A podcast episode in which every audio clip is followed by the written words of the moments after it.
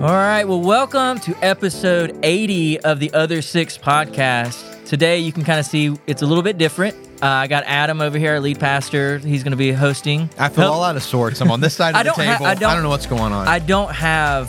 Chad did not leave me his playbook. no, we're, we're going to skip the pun. We're gonna skip the pun. Okay. yeah, because that's just too much for you and I to come It- up it's with. way too much. Yeah, Um, Chad's out of town on vacation. That's right. And- but we do have a special guest. Yes, absolutely. Matt Piland, man, how are Yeah, you? it's great to be with you. Yeah. Excited So about you used to work at Bethlehem. Yeah, I, I used to work at Bethlehem, Yeah. where Matt Piland works I now. still Yeah, work yeah, yeah. there. We- you still work there. far as as far I as know. you- Yeah. He could have been laid off changed. within the last This 24 be- hours. Maybe this is part of the plan. Yeah, yeah, know, yeah. We, so. we might, yeah, we We might just wanna- added another person There to we our go. team. That's good. So we're grateful that Matt uh, came over and shared with us in our Broken Crown teaching series. Yes. How long have you been at Bethlehem now? Six years. April That's crazy. April one would be six years. Wow. Okay. So we're gonna talk. We're gonna obviously talk about your message. It was fantastic. So many great things um, that we want to unpack. But I thought it'd be fun just to take a minute and talk about Bethlehem Church. Take a um, beat. Oh, yeah. because Bethlehem Church is one of those God just decided to move stories. Yeah. I mean, there's really you know not an explanation other than God. Mm-hmm. So um, I'll try to give a little bit of context, and then I want you to t- tell us a little bit about what God's been doing now, because y'all are right in the middle of some pretty big stuff. Sure. So Really I, I moved there. big. 2012, I guess, is when I, you know, joined the team. The the lead pastor there is named Jason Britt. He's my brother-in-law. He married my sister Nan. I introduced them. Oh, so yeah, when- matchmaker over I- here. yeah, I was. So I, we're 21 years old, and um, and I thought to myself, Jason's the godliest guy I know. That's a really good criteria Yeah. for somebody to date my sister. So I was like, hey, dude, you should ask Nan out sometime. I think Mm-hmm. the two of y'all would really get along. I never thought he would. and if you saw the two of them, you would think he has no shot. But like basically, like the true. godliness really true. showed up in a big way Yeah. for him. so so uh, he asked Nan out. They started dating. They got married, and then he and I in ministry worked basically the same jobs at different churches Mm-hmm. for the first you know decade or so in ministry, and then he ends up. Uh, leaving an amazing church, Twelve Stone, 12 which Stone. you've led Which- worship there. Yeah, and we he was actually there And- too. and So Matt- we were on staff together. at 12 Stone. You were one of the campus pastors. Um, really big campus. Yeah. Flowery Branch. Am I right? So Yeah. Flowery Branch is the headquarters of the Atlanta Falcons, one of the most Hey. poorly run organizations on the planet. But we'll set that aside here for a second. So um, no connect, not because they're in Flowery Branch. no, That's no, no. not Flowery Branch is a wonderful community, uh, other than the Falcons. And so, um, the Falcons. so Jason leaves Twelve Stone to become the lead pastor at First Baptist Bethlehem. Mm. So- Okay, so First Baptist. First Baptist. Okay. I told him. Not, I told him not to do it. By the way. Every bit of it. We all thought he was crazy. Yeah. We thought I thought he lost his mind. And so um, sometimes God leads you into things That's what I that was you haven't saying. seen coming. So um, there were a good group of people there Mm-hmm. who had desperately always wanted to see God move in their community. But like any church, you can kind of get stuck in your ways. Yeah. Mm-hmm. And, and and so that's kind of where they were at. They and they needed good leadership and and God led Jason there and he was obedient to go there. And um, as I like to say, from day one, he just started doing everything that should have gotten him fired. like change the name of the church, blow out the adult Sunday school space and turn it into kids, Kids, ministry yeah, space. I mean, it was just one thing after the next. And people are meeting Jesus left and right. Yeah. Okay. So then I come join him, and basically, I tried to just come and you know build some structure, build Mm-hmm. some systems, and um, get some life groups going. You know, kind of a lot of what we know at Vaughn Yeah. Forest. We were building that. You know, kind of, and so it's 2023. Is that what year we're in? It's Yeah. hard to Uh, believe. yeah, Okay. yeah. So this time 10 years ago, we were. I remember we hit 1362 in August of 2013, Mm-hmm. and I, I remember that number very specifically. So somewhere in the spring that year, we were probably around a, a thousand, eleven hundred, Yeah. about the size we are right now Right. at, at Vaughn Forest. And now, um, all these years later, six thousand people, three different campuses. Yeah. Um, God has just continued to do a great work there. And so I was honored just to get to be part of that team um, for four years. And God moved me out to Colorado. Mm-hmm. And I mean, all these years later, we're back in the Southeast. And so obviously, with my brother in law being the pastor there, my parents live over there now. Mm-hmm. Yeah. You know, that even though I grew up on a whole other side of Atlanta, Henry was born in Athens. Yeah. That kind of almost feels like, Like home, home? now for us. yeah. Um, we're over there quite a bit. And so Matt, been there now, six years. Six years. Six Um, years. and you know Matt's experience um, at Twelve Stone, Matt knows how to think big organizationally, and so you came in and basically. Not only has the church just exploded, but now y'all are in the middle of a, a season where you're literally moving the church to a new location. Yeah, yeah. So I've set that Way up. So, there. Yeah, yeah. so tell us Comfort kind of the, the yeah the latest of what's happening over there because it is pretty remarkable. Yeah, I mean, so uh, what you said is true about Bethlehem Church. You know, one of the things that we say for explosive gr- growth, you know, three things have to be true: right time, right place, right leadership. And so the convergence of those three things is, I think, you know, plus God's favor. I mean, let's just, Yeah. You know, that's that's not to minimize God's favor. I mean, God's favor is the main thing that that God is just has His hand, you know, on Bethlehem. Like we talked about today, it's, it's wind in the sails of everything that we do. So uh, momentum is a great thing. But yeah, we sold our. Uh, are in the process of selling our facility to the school. So Bethlehem Church has a school, Bethlehem Christian Academy, uh, and really we're the lid uh, for each other. And so God's blessing the school, God's blessing the church, and so we just decided it's the right time. Uh, so we sold or we're selling the facility to the school, and then we are relocating about a mile or two up. So that will allow the school basically to double their capacity. Correct. Because you know the school man. and the church adjoin together. Now all of that will become the school, which Right. is going to take the school to a whole new level. Yeah. Yeah, yeah. Is it about a mile or two up the road? Yeah, it's about two miles. It's the next exit, so it's it's really about two miles. And so, how much property? How many acres? So it's like thirty six acres. I Okay, believe. Oh, 36 wow. acres of property.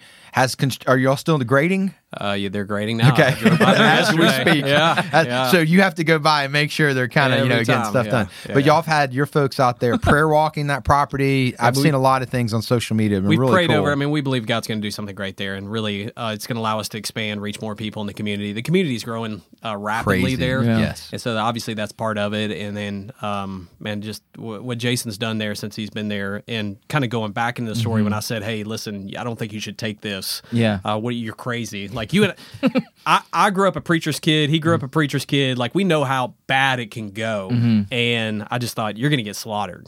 And just like you said, Adam, I mean, he had now. Now I work for him, Yeah. and you did work Yeah. for him. So Yeah. he was right. We were wrong. Yeah.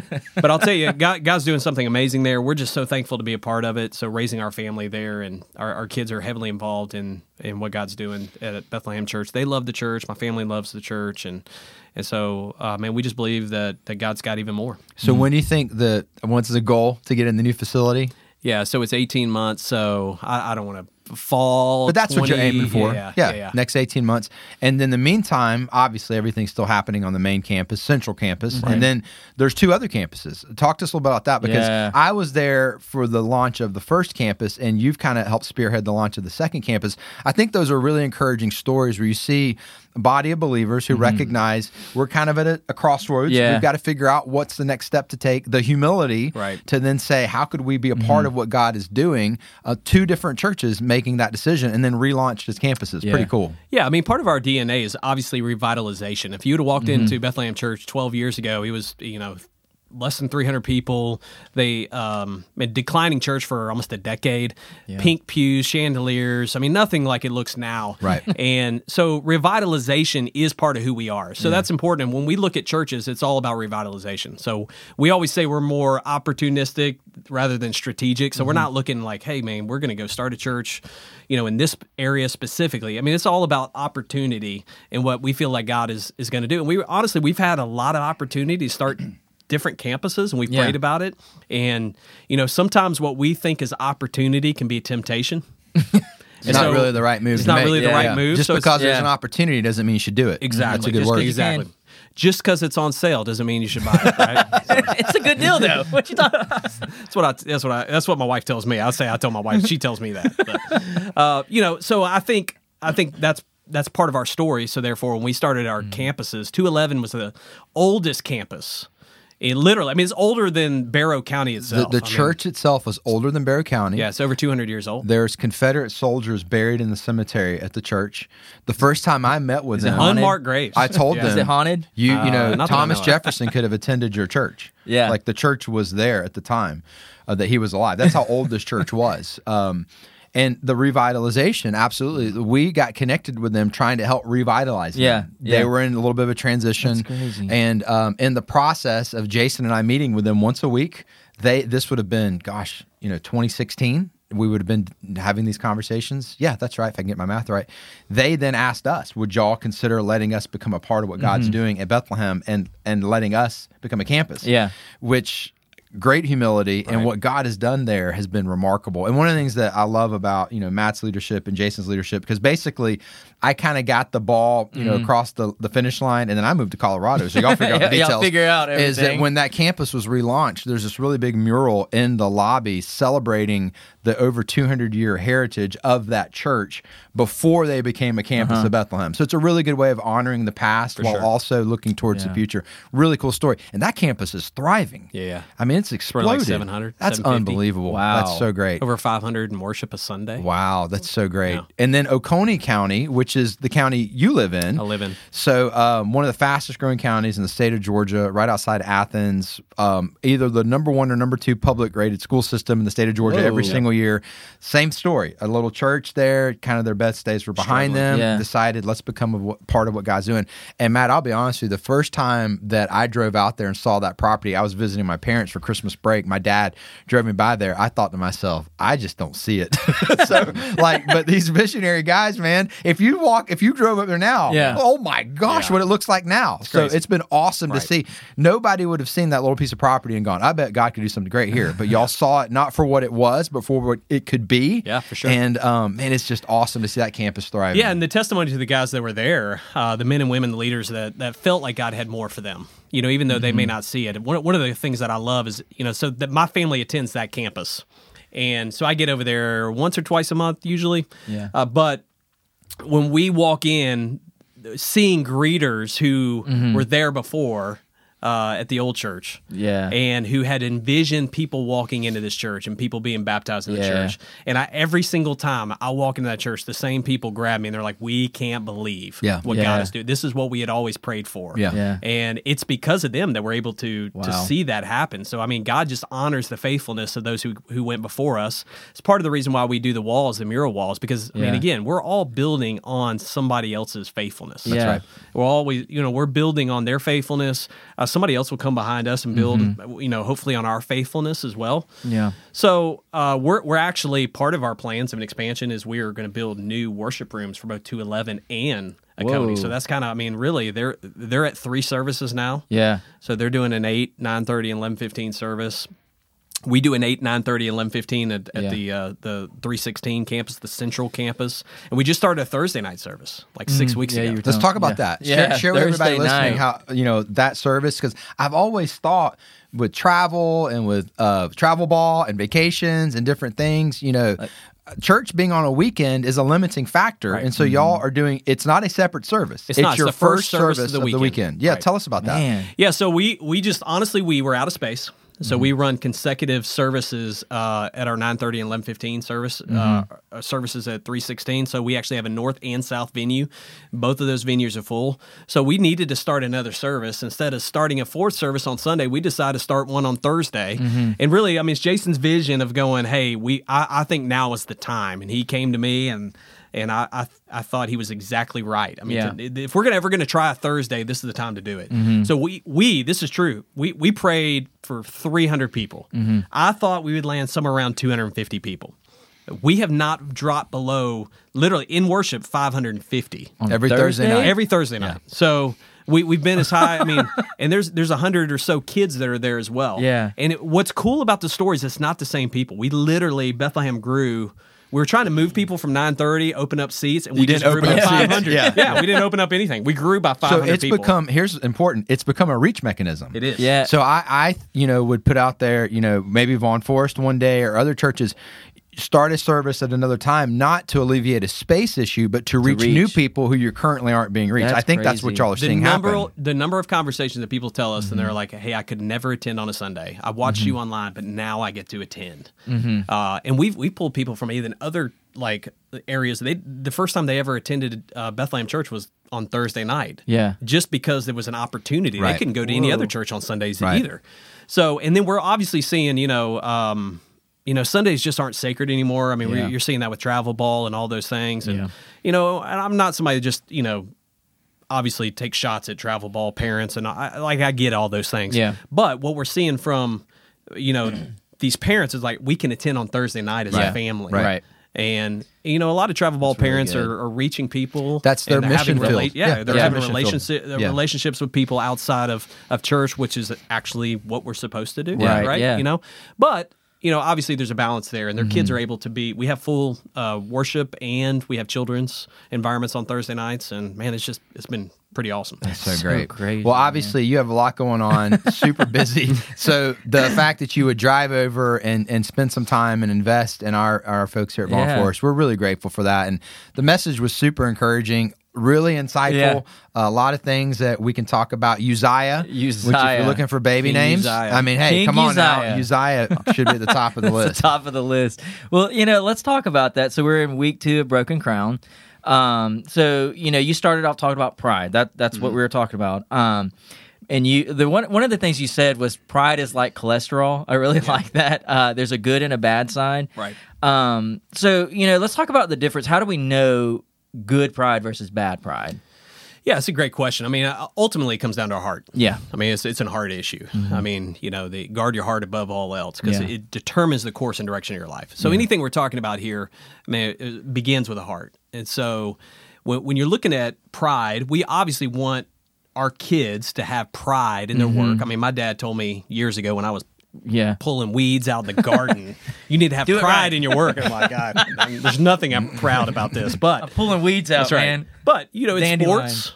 Yeah. Be, be, you know, have some pride in your work. Have some pride in your, um, you know, in your practice. All of those things, like Mm-hmm. those are healthy things. I mean, I think I think we should, as men, as women, we should take pride in our family. We should take pride. Yeah. So those are those are obviously healthy versions because they're motivating Mm-hmm. factors. But again, it comes back to the heart. Yeah. So if it's pride for the sake of me, if it's all about like making my name great, Yeah. my I, I say it this way, my kingdom.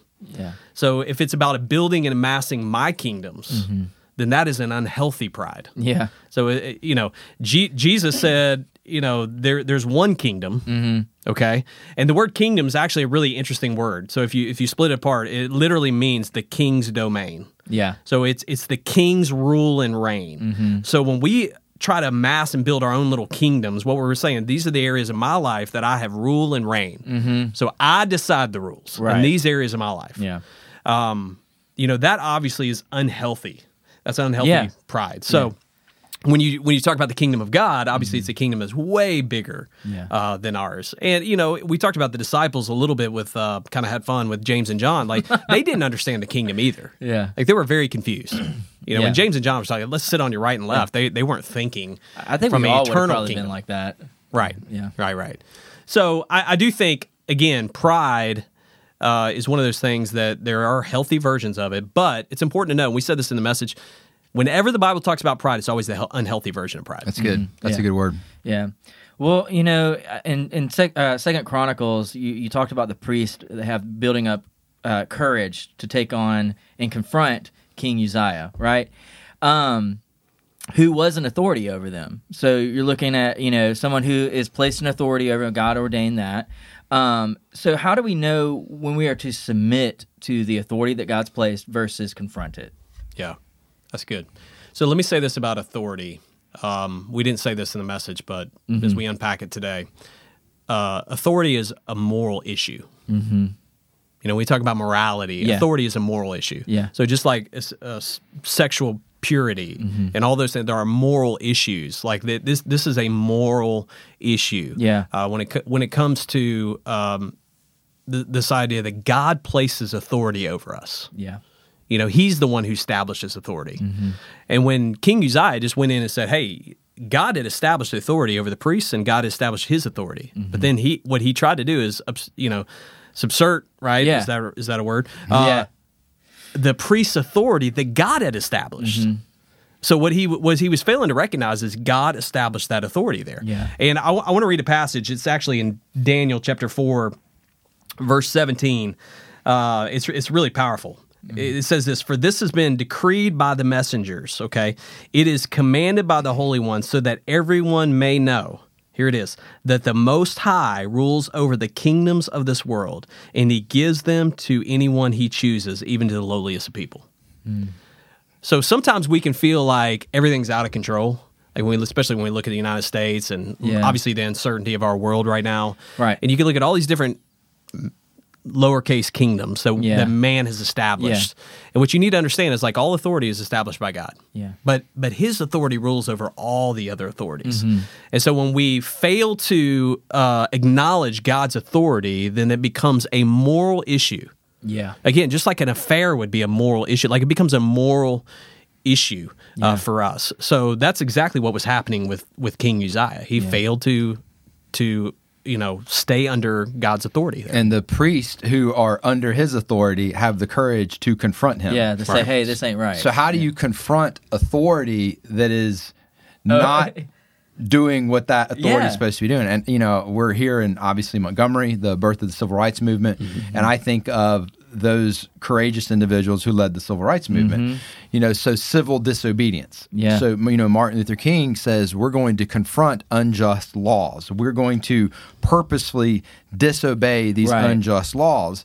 But here's what made Martin Luther King such a remarkable leader. We're going to do it in a nonviolent way Right. that doesn't put us at the center of the story. We will gladly accept the consequences. Yeah. We'll we'll we will peacefully go to jail. Yeah. You know, so I will I will disobey this law. It's not a just law. I'm going to confront this authority peacefully mm-hmm. and I'm going to accept the consequences for that. And that picture of selflessness is ultimately what motivated you know lawmakers to say mm-hmm. we've got to change these Yeah, laws right. We gotta rethink this, yeah. so because it did something in people's hearts Yeah. when, when when you see that and so you know if you're a christ follower you know when should you not obey a law? When a law is commanding you to do something contrary to what god would have you to do. Mm-hmm. Yeah. it is God's now your moral imperative to disobey that law. Yeah. but to do it in a way not for your own rights but out of obedience to god Yeah. and then to willingly accept whatever earthly consequence comes your way. Yeah, I i, think think, this is really really good too as we raise our kids. You know my kids are you know in public schools and if your kids go to public schools and you haven't had this conversation with them, you need to have this conversation with them. what would you do, son, daughter, if you were asked to do something that you know is counter to what God would have you to do? right. And does, does your child know that they have your permission to disobey? Right. okay, so these are conversations we have. And have you taught them how to disobey respectfully? yeah, you said- say with so respect. The world we live in now, there will be a day where when our kids are interviewing for jobs one day, Mm-hmm. when when it comes out that they're Christ follower, they'll be they will be disqualified from moving to the Yeah. next step of the process. Right. The dis- discrimination as Christians will only get worse, not not less. Right. Correct. So we've got to raise this generation to be Christ followers who understand how to confront authority appropriately when that authority is asking them to do something counter to what being a Christ follower would have them to do. Right. Th- this is this is new ground. Yeah. This is new territory. The previous generations of parents weren't having to have these conversations, Right. which is why we talk so much here, and I know y'all do at Bethlehem In about Western what you do. Christianity. Yeah, Yeah, with, yeah, in with- Western, yeah. with yeah, in Western. Oh, don't even get started on that. You know, so yeah, thank you for We'll that. Yeah, don't even start on that. So, um, but yes, understanding authority and then understanding when authority should be confronted Mm-hmm. appropriately. And the priests give us a really good picture of that in this biblical account. Yeah. right. Um, so your second point was pride causes God to oppose you, and we saw that pretty clearly with King Uzziah. I mean, leprosy breaking out on your forehead. I, I, I think that's pretty clear. Right. Um, you, You, know, messed up. You, you, you done. You messed up. You goofed. Um. So, but then I, I think about stories like Job. You know, where you know he was being faithful, and then all these terrible things are happening to him. So, you know, how do we know when God is opposing us versus you know us just living in a broken world? How do we know that? Yeah, that's a tough theological uh, question. A couple things that I would think about, um, or just have us think about. You know, when you when you think about circumstances, you know, it, it's dangerous to have what we call a circumstantial faith. In other words, when circumstances are good, God's good. When Yeah. circumstances are bad, God's bad. You know, or hey, because if everything is going well in my life Right. right, now in my circumstances, then that must mean that that I'm doing everything right. Right. Well, a lot of times we, we look at snapshots of the story. We don't we, we don't see the, the the full picture. Mm-hmm. Yeah. So in the area of Job, I mean, Job's a, Job's really interesting. Yeah. Because a couple things I point out. First of all, Satan had to ask permission Yeah. in order to to um, to afflict Job. Right. So you, you go to the New Testament, you actually see this right before. So we're, I mean, it's almost Holy Week, right? Yeah. So you actually see this um, in two areas of like moving into the to the Lord's Supper, what we call Lord's Supper, the Passover Supper. Right. Uh, two areas that that we see that I think are very interesting, and I actually talked about this a couple weeks ago um, in a message. Uh, you you see Judas, the life of Judas. So Judas obviously was going to betray Jesus. They're sitting around a table, and Je- Jesus says something. He Je- Jesus says, "Hey, I'm about to give this bread to the person who is going to betray me." Well, we know that to be Judas, so he handed him this bread. And then and then it says that when he took the bread, Satan entered him. Now it's the only time we ever see in Scripture that Satan entered a person. Right. Uh, the the Antichrist it talks about Satan will enter that Right. person as well. But it's the only time we see in Scripture. And then Jesus says something that I think is fascinating. He says, "What you're about to do, go do quickly." Now we read that we think he's talking to Judas. He wasn't talking to Judas. He was talking to Satan. So he's literally saying to Satan, "You're what you're about to do. I give you permission to do." Okay. Yeah. You also see with the sifting of Peter, Jesus comes to to uh, to Peter and says, uh, "Peter, Simon, Simon, Yeah. uh, Satan, the devil, has asked to sift each of you." He's talking about the disciples, but I pray for you. So it, notice it says that Satan asked Yeah.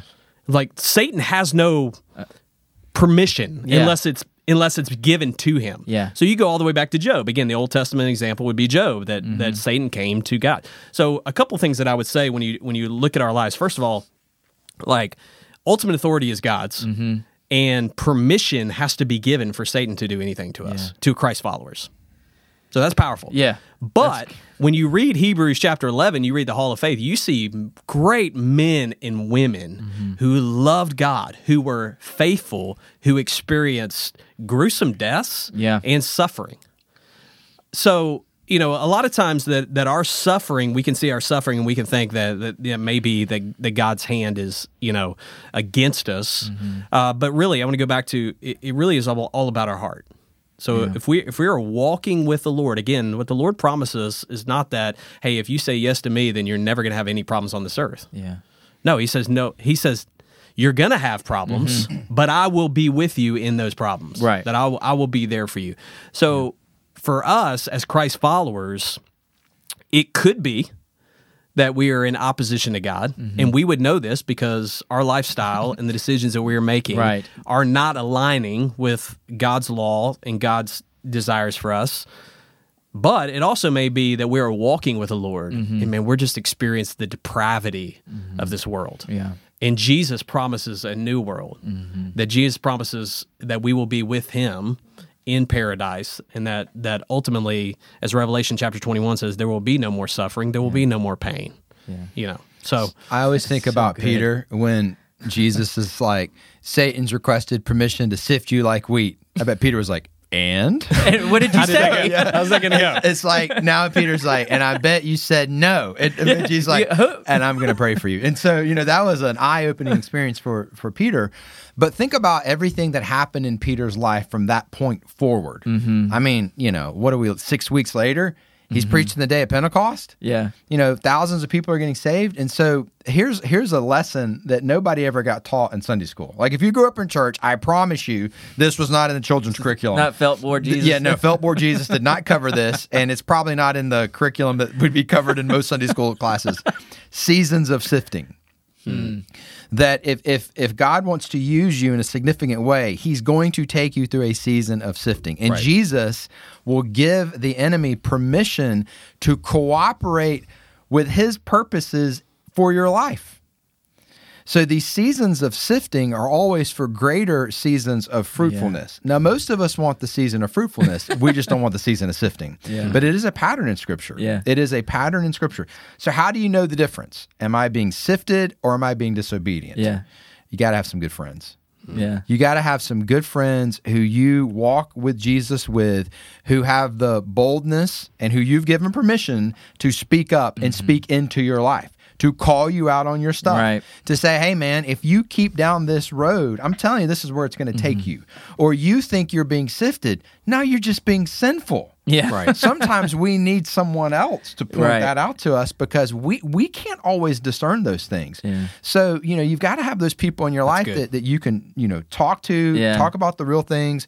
And I've had I think I've told this story before on the podcast. I've had men of God in my life look at me and go, "I hear you, but here's the problem: your attitude sucks." Like really? Yes, that's the problem. Yeah. I, and I thought it was a bunch of other stuff. And then I've had other times people go, "Wow, it sounds like."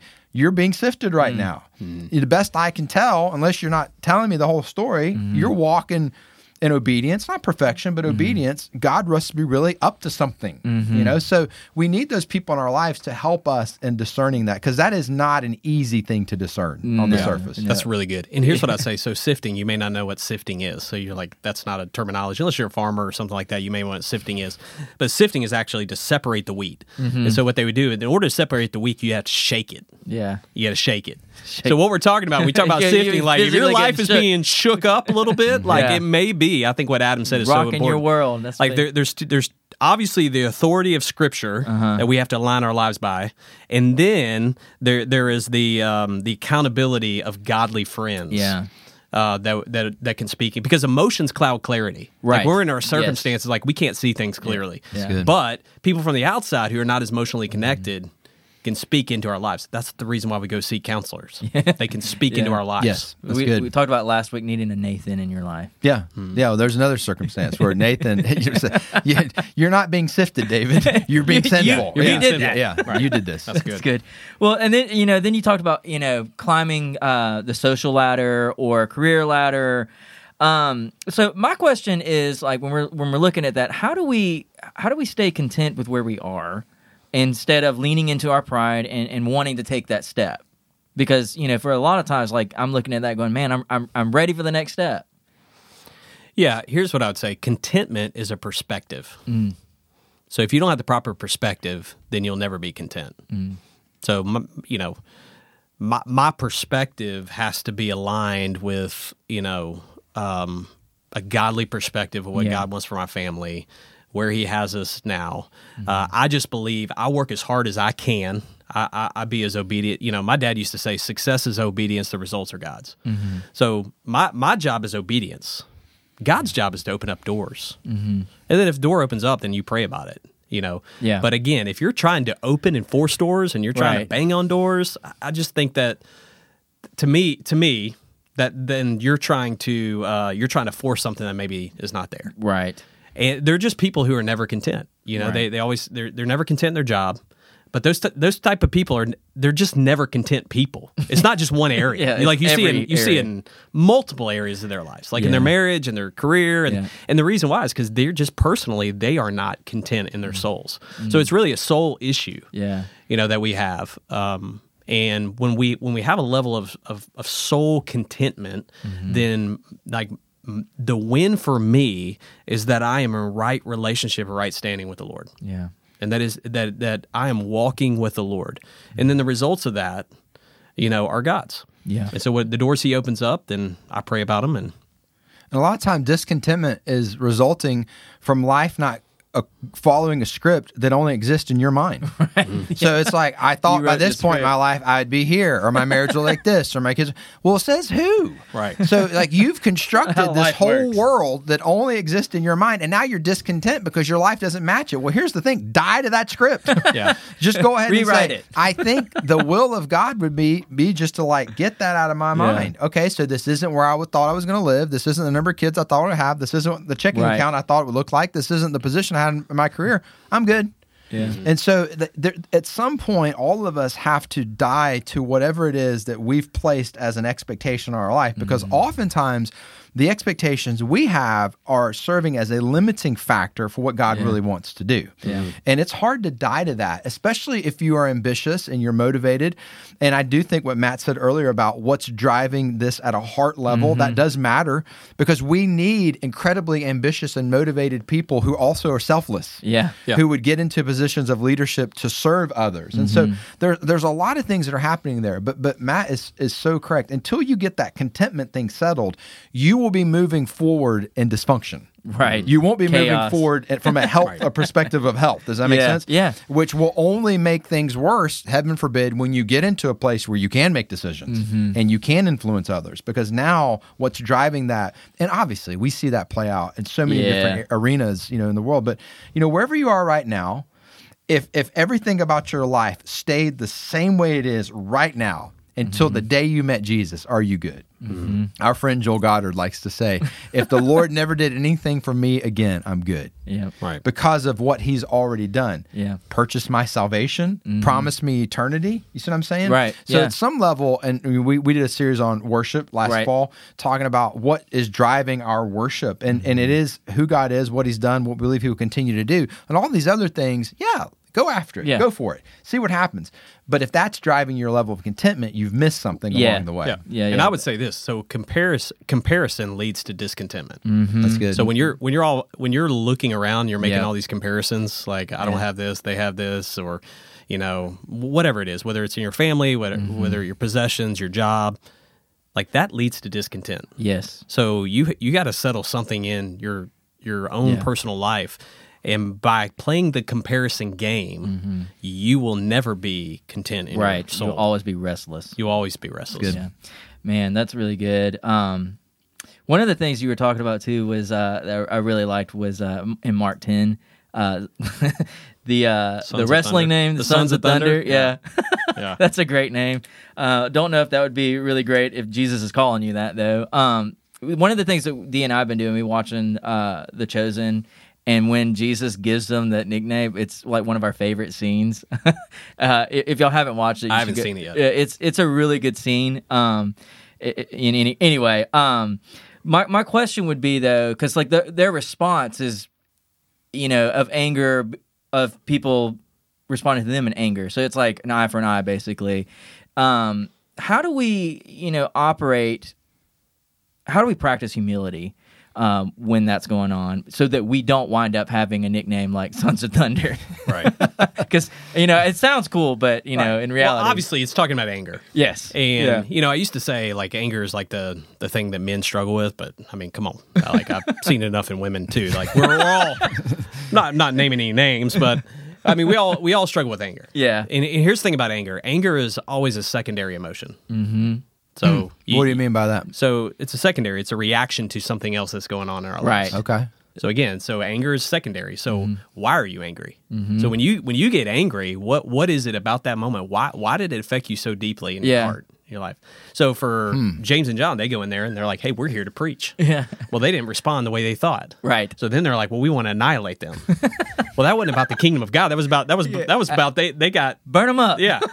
they got rejected. Yeah. It hurt, you know, and they're like, I want to get them back. Yeah. That's what that was about. Yeah. So it's always this, it's always it was an insecurity. Like Uh-huh. so it, anger is is that secondary emotion that reveals what is really going on in our Right. lives. Yeah. That's I like really that, good. and that's I- really You think about you know having humility.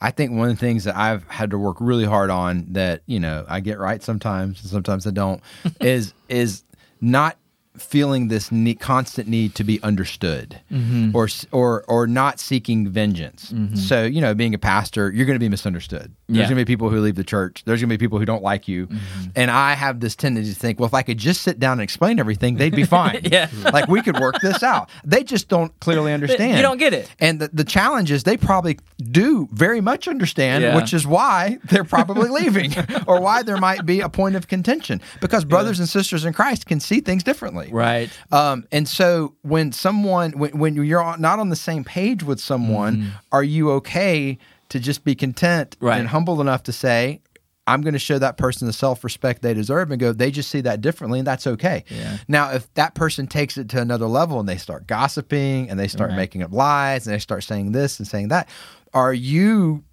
trustworthy enough to go, I'll let God take care of that in his own way in his own time? Because the, the the the moment I say I got that, God goes, I'll leave it up to you. but I luck. can actually handle that better than you. And so, you know, there are going to be people who say things about you, who misrepresent you, who lie about you. That's called the human experience. We live in this mm-hmm. broken and fallen world. Yeah. Humility is to not feel like you have to vindicate yourself. Right. Right. That's all. That's a hard one for Yeah. all of us. Humility. Here we go. Is recognizing you don't have to vindicate your kids. Mm. You know, part of raising our kids is allowing them to experience some of that. Yeah. Right. And not going in and rescuing them. And that's a tough one. Oh, so you didn't get treated fairly by that teacher or that coach. Let's unpack that. Mm-hmm. Mm-hmm. Because guess what life will do? Not treat them fairly. Yeah. So if every time your kids go through that now, you try to change it or manipulate it or make it better, you are not serving them well. Right. If you guide them through how to appropriately respond, now you're setting them up to succeed Yeah. long long term. With that, nobody, but the, the natural inclination is to is to swoop in Yeah. with our spouse, with our friends, with our kids. But that's not how life works. And so that is a level of humility mm-hmm. where you're just leaving it in the hands of the Lord. And it's something that, you know, all of us struggle with. But I think it's I think it's a helpful reminder with when it comes to humility. Yeah, well, that's that's, good. really good. I bet that, that's a hard one too. I bet with your kids. So. Yeah. Oh yeah, because we Well, we- all want to take care of them. Yeah. We think about Jesus. I mean, if Jesus wanted to win every argument, he could have. right? Yeah. I mean, he was Yeah. the smartest guy in every room. Yeah. He could have won every argument, and he mm-hmm. doesn't. He doesn't engage in every argument. Right. And I think it's a good lesson for us. A lot of times, what we do is we engage in, in with people. We want to show them how smart we are, all the things that we mm-hmm. knew or we know. And Jesus never did that. Mm-hmm. You know, so Jesus walked in humility. Yeah. If he would have chosen to be right, if he would have chosen to, you know, um, not give his life willfully on a cross, Yeah. there, there is no hope. There is no relationship, mm-hmm. you know, with him. So he he walked in humility. I, that's the example that Paul is referring to for all of us. It- mm-hmm. you know, it, it- this even the Son of Man Yeah. did not demand and cling to his rights as God, mm-hmm. And your attitude should be the and same. your as- attitude should Yeah. be like Wow. it's pretty clear. Yeah. should be the same. Yeah. Well, man, that's that's really. Well, let me good. ask you one final word about all this, Matt. So, you know, people listening, I, I think we all still have this like thing in us to push back against authority. Yeah.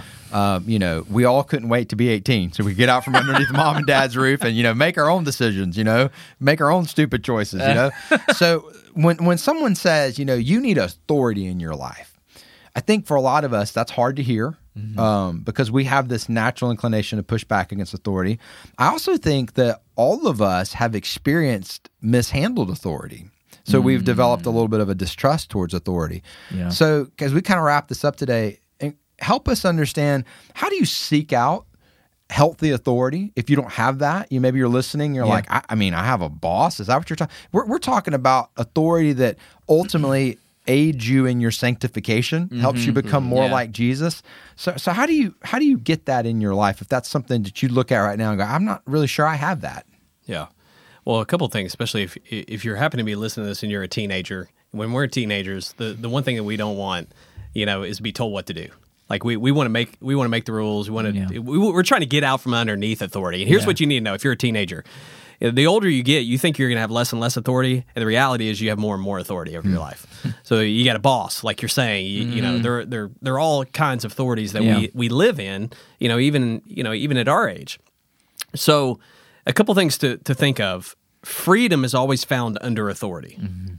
That's so, good Yeah. freedom is found under authority. God establishes authority. When you walk under authority, there's freedom. Mm-hmm. When you when you decide I don't want to live under the umbrella of that authority, I'm going to do what I want to do when I want to do it. That actually doesn't lead to more freedom. It actually leads to less freedom. Yeah. Hmm. Mm-hmm. So we, we, we could we, we could go interview people who are sitting in jail or Yeah. prison mm-hmm. who decided, hey, I, I want to do whatever I want to do when I want to do it. Now, do they have more freedom or do they have less freedom? yeah They got A lot less freedom.